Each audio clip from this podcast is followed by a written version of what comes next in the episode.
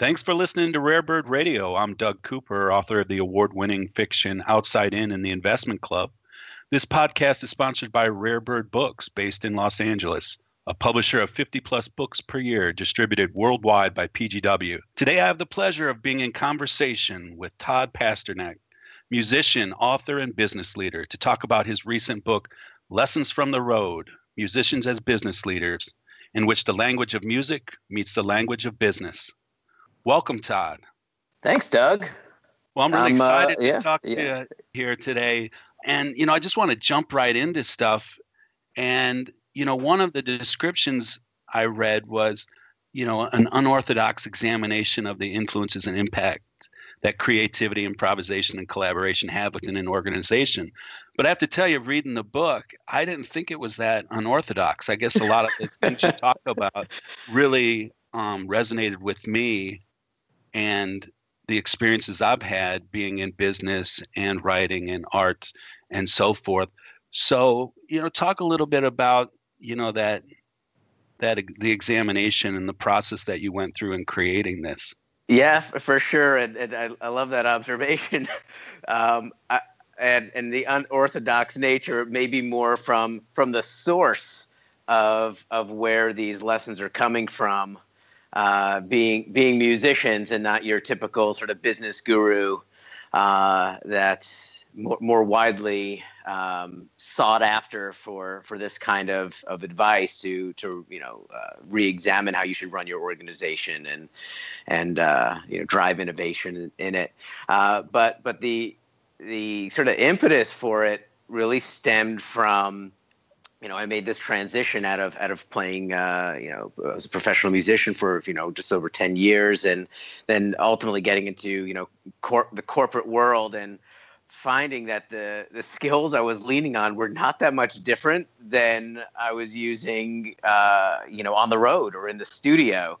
And I kept meeting more and more people, you know, whether it was in my industry, you know, clients, partners that that that, that I worked with, um, who I'd run into these people who were kind of like me, who were like, oh yeah, yeah, no, I used to tour and we used to open up for Metallica. And so I was like, wait, what? You used to for real? And and it was just sort of shocking.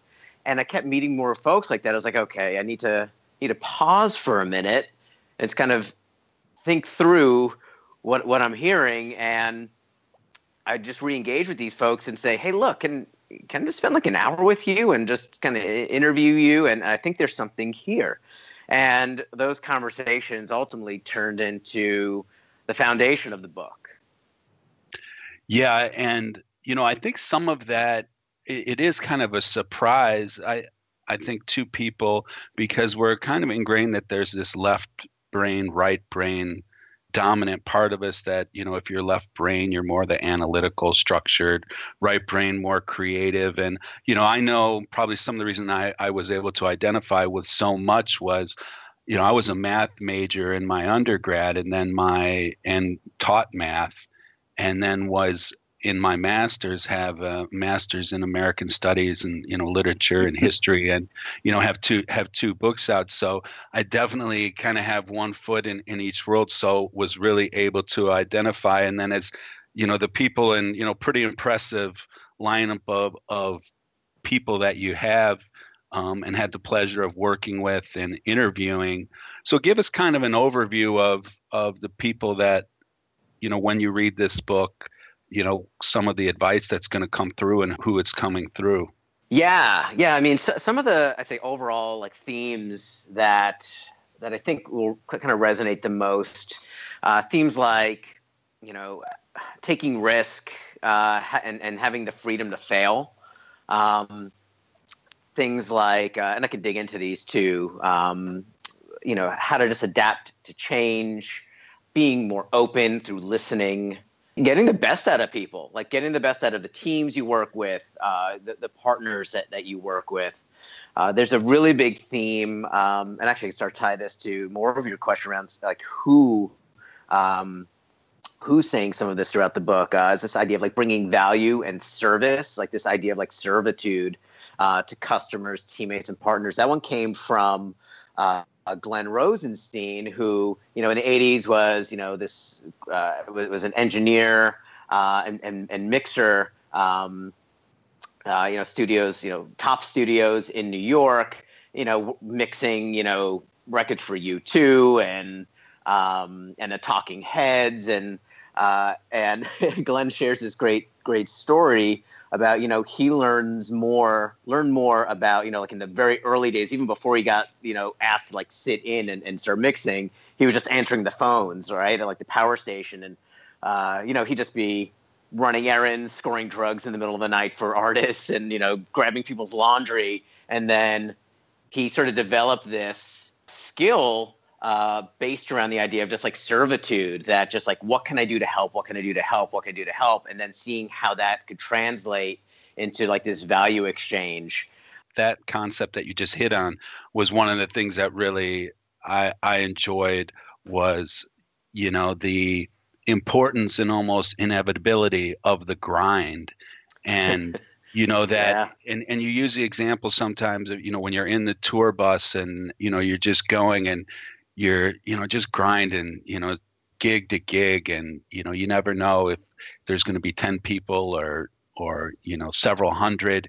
And i think in in business as well you know you there's just this grind to it whether it's a you know the the morning commute and the, the you know eight to six and monday through friday and you know how you just have to go through that grind and that's not unique to anything. I think that that value and that success comes from just committing and being present you know time after time and, and going through it.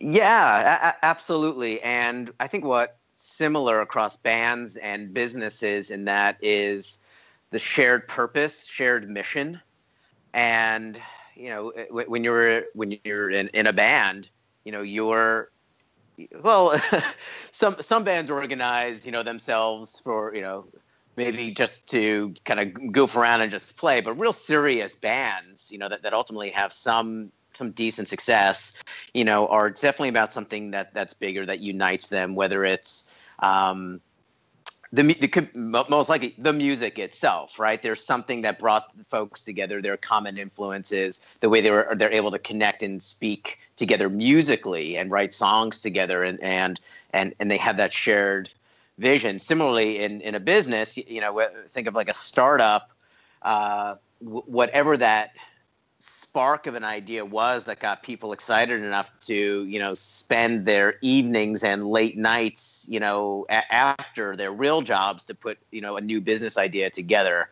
um, ultimately sort of unites them uh, and gives them a reason to go through the grind. Gives them the reason to again on either side get in that bus after you just played a really crappy gig.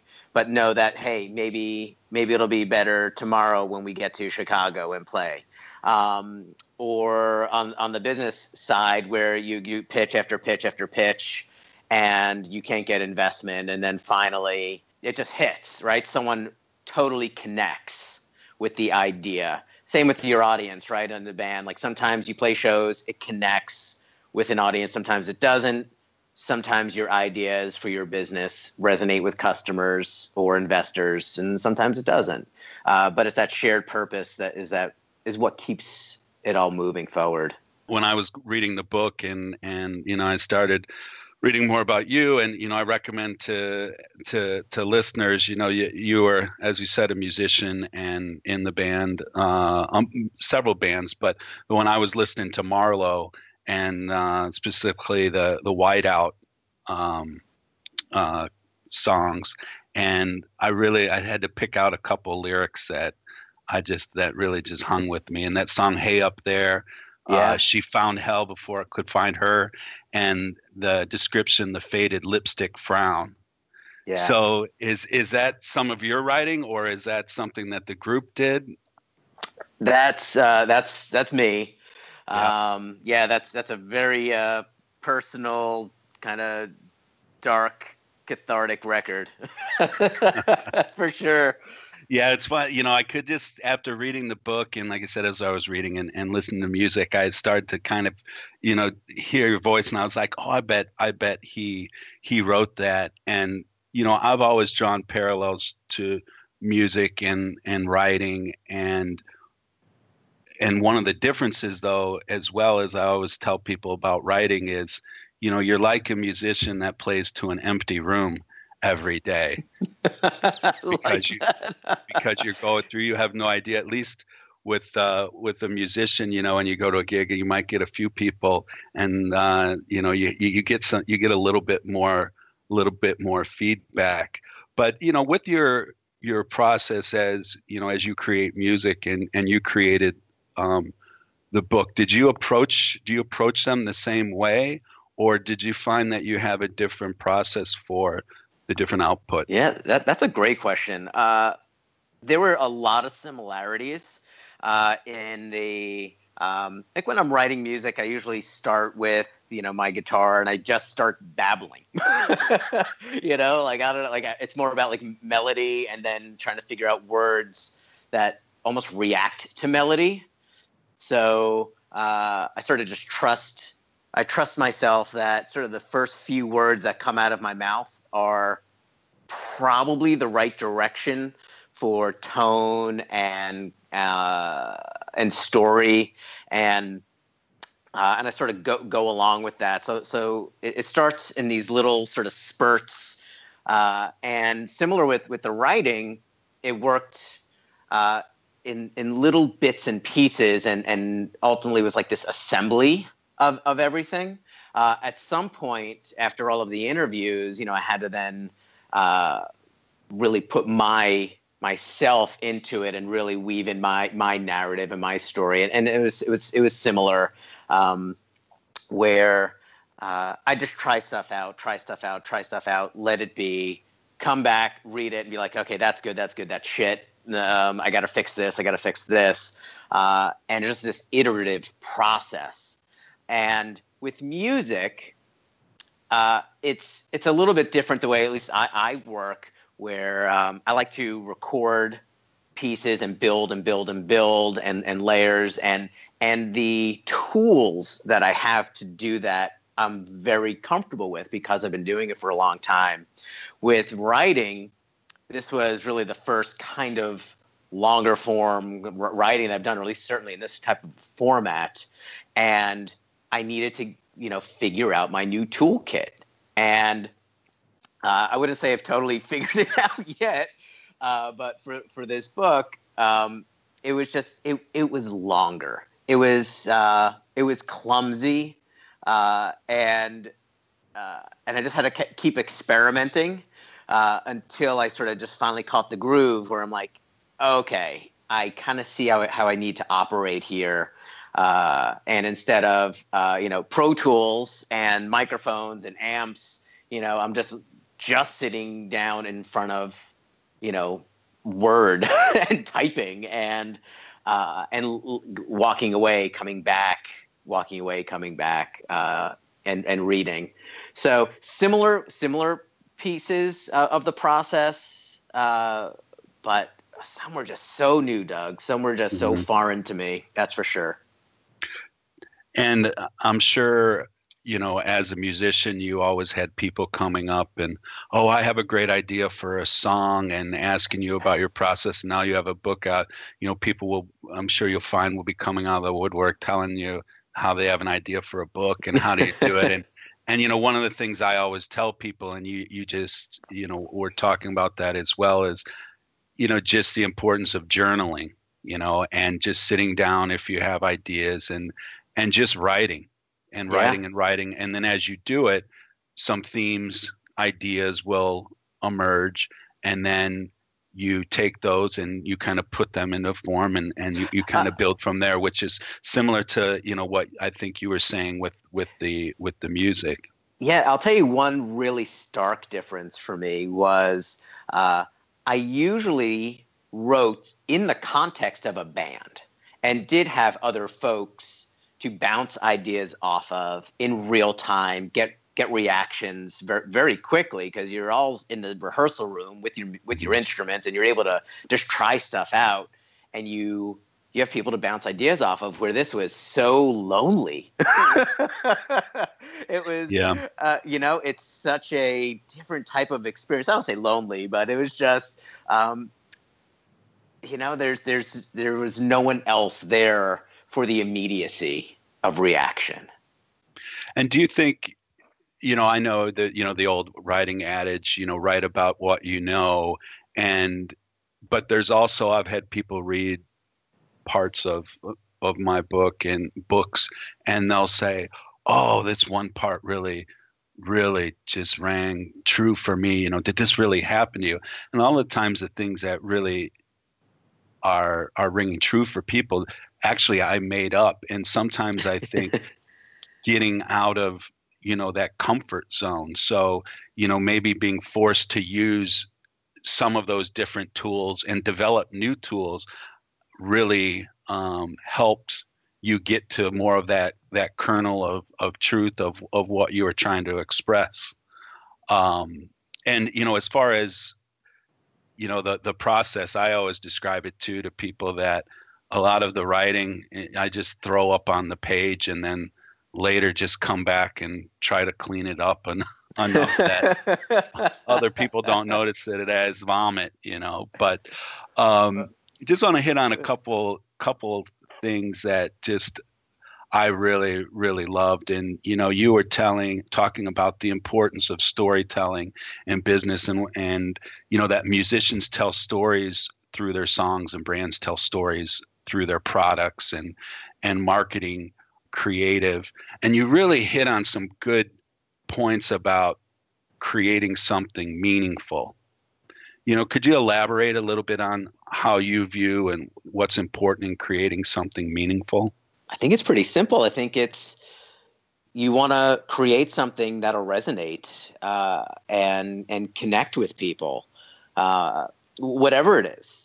And I think without that connection with your product, with your services, with with whatever it is that you're you're doing, if there's no connection, there's well, there's really nothing there, right? There's certainly no song that will resonate. There's certainly no business that will succeed because they don't have a product that's working out in a, in a market. Uh, it has to connect. It has to be meaningful to someone to want to come back and invest their time in your product, in your service. Yeah, and how you you hit on, um, you know, the, the question when you're viewing your product or your service, and you know, asking, would another business want to cover this? yeah, yeah. Uh, you know, so many businesses build off or create themselves off of, oh, we're like the, you know, uh, WordPress of blah blah blah, like whatever it is. There's there's some reference point, and uh, and I think it's sort of a, a good way to, to think about what maybe you're creating in your business. Is it uh, uh, is it something so good and valuable and meaningful that some other business will want to build an idea off of yours? Like, do they want to cover that idea, so to speak? Yeah. And another point that you hit on there was that it really doesn't matter how it's being consumed. Yeah. It's sort of the, the, the ubiquitous piece of it as well, that the idea itself should just transcend it should transcend like you know to take like a song how how kind of meant to me was like with the song right? If you hear and i think you use this example if you hear the song as an acoustic version or you know with a completely different you know instrument or style than it was intended. But if that you know that source of truth is there and it's still coming through it will still have value and kind of transcend yeah, I think when the intent is so powerful and and it's so strong uh, that yeah, especially in music, where you know sometimes you hear a cover of a song and it's almost more moving to just hear a reinterpretation of it, and it's not to say the original is anything less. Um, you know, without the original, you wouldn't have the cover, but there's something about the strength of an idea uh, being such that that others can take it as their own and do something new with it. Like that to me, that's something very exciting, and uh, I think that's where you start to get those meaningful connections because you're building off of something, it's uh, it's almost like eternal, right? It's it's like yeah. it's as if it, it, it was always there. Yeah, I, I like how you phrased it when you said, you know, value is not in the origin but in the quality, because mm. one of the, the quotes that I I have that that that reminded me of was, you know, it's not really important what the idea is, but where it leads and who it inspires and you know what becomes of it. Right on. That's it. And and the important. I'm going to use yours.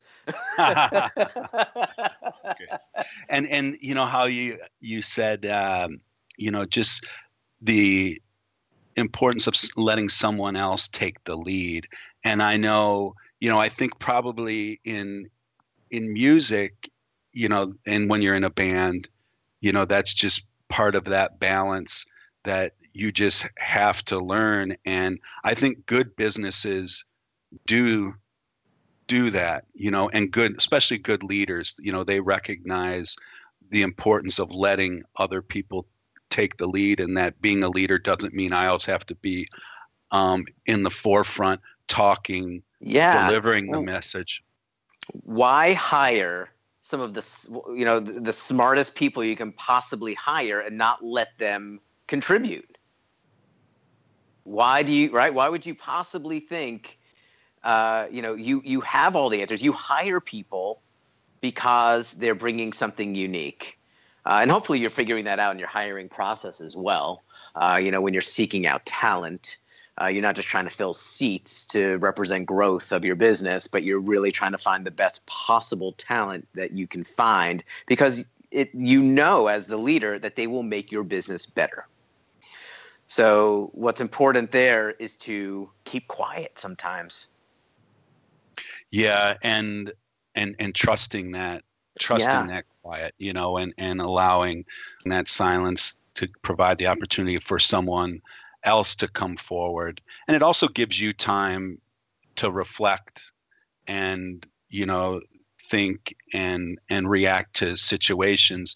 I know one of the concept that kept coming back to me when i was reading you know was the concept of flow. When a person performing an activity you know is so immersed and you get that feeling of being energized and you know fully focused and full invo- involvement where you know things are happening very fast but they're also happening very slow that you almost see them unfolding. And i know one um, buddhist monk that i had talked to and and he was talking a, a lot about that state and one of the things he would do with students was they would go skydiving and that feeling of skydiving where you can't really react it's out of your control and you know just to open up their minds you know to to that feeling. And you know i'm sure playing in in in bands you know you have those moments where things just completely sync and you have that experience and then a lot of what you do you're kind of chasing that in a, in a way.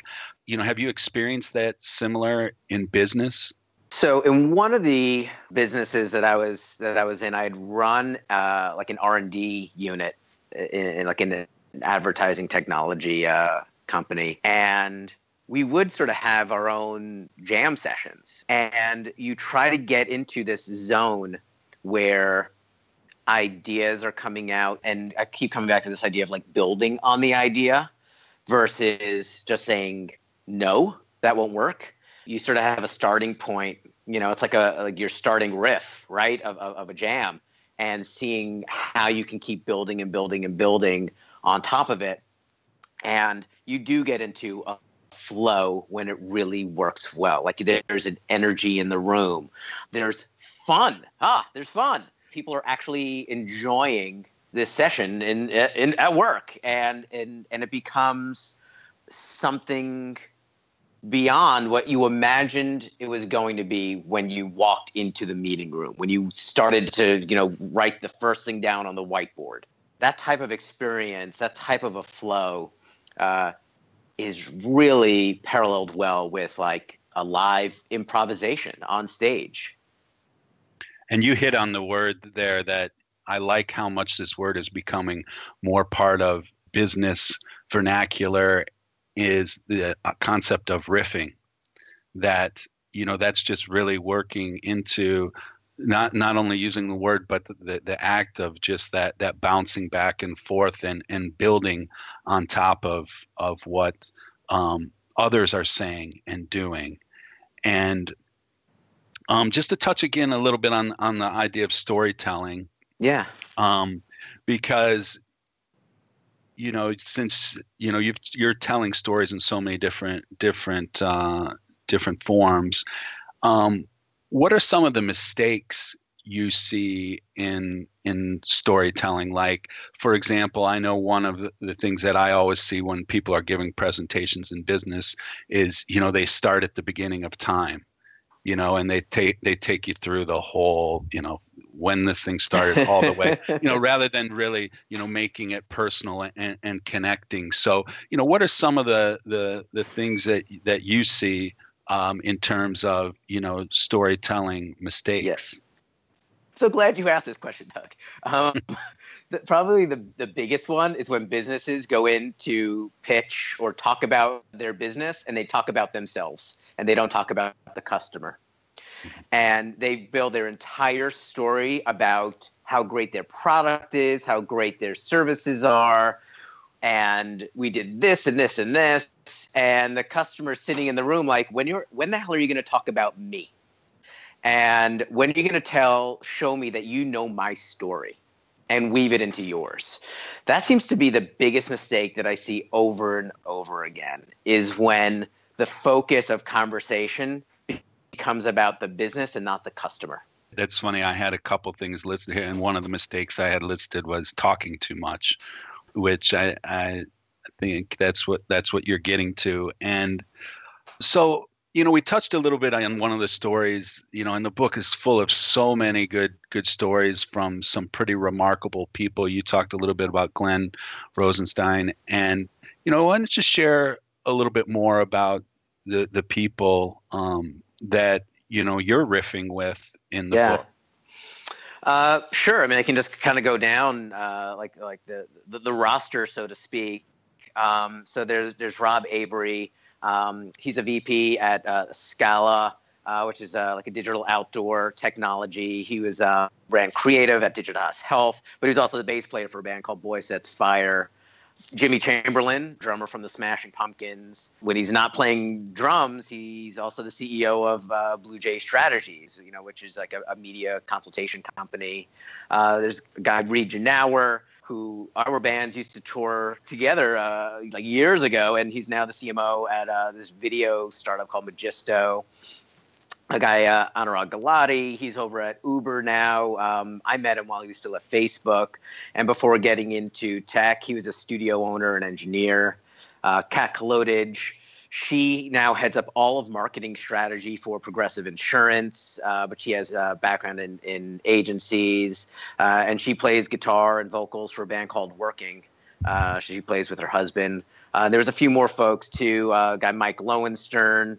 Uh, he's now uh, part of uh, Amazon's uh, creative team, but before that, he ran digital advertising at RGA, one of the largest creative uh, agencies uh, out there. And Mike is also one of the most incredible bass clarinetists on, on the planet. does he's, he's he's just unbelievable. You should definitely Google him. Um, and see some of his YouTube videos because they are really amazing and fun and entertaining. Naomi Margolin, she runs sales for uh, Armada Global, um, which is uh, like a, a, healthcare insurance, but she's done some really incredible gigs uh, uh, doing background vocals for Sam Moore.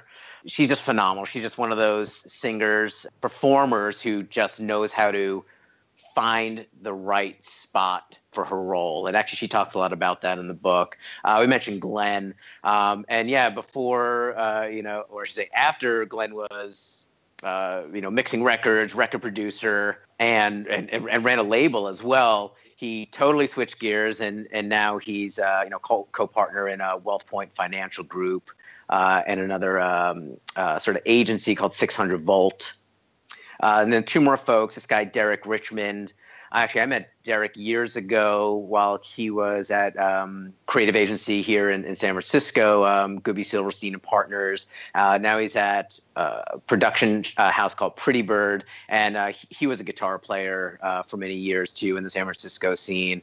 And then last um, is a good friend of mine, Al Schnier, uh, who plays guitar and vocals for moe, one of the principal songwriters for moe, and Al still that that's his gig. Um, but Al's just someone that uh, throughout my career in music was someone I I observed a lot because I really respected the way he operated that band and and their longevity. You know, being 25 plus years of a of a band that's still together and still playing in theaters and selling out shows and um, I, I felt that just having that view in the book would bring a lot of value for readers.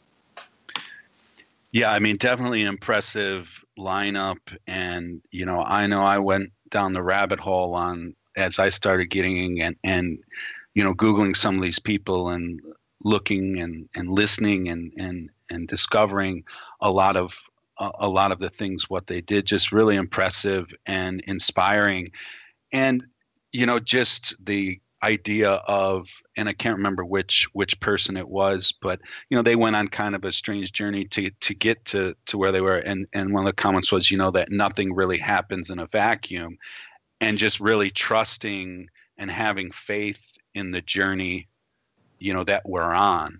It seemed like an important lesson from everybody, uh, in, in, including myself.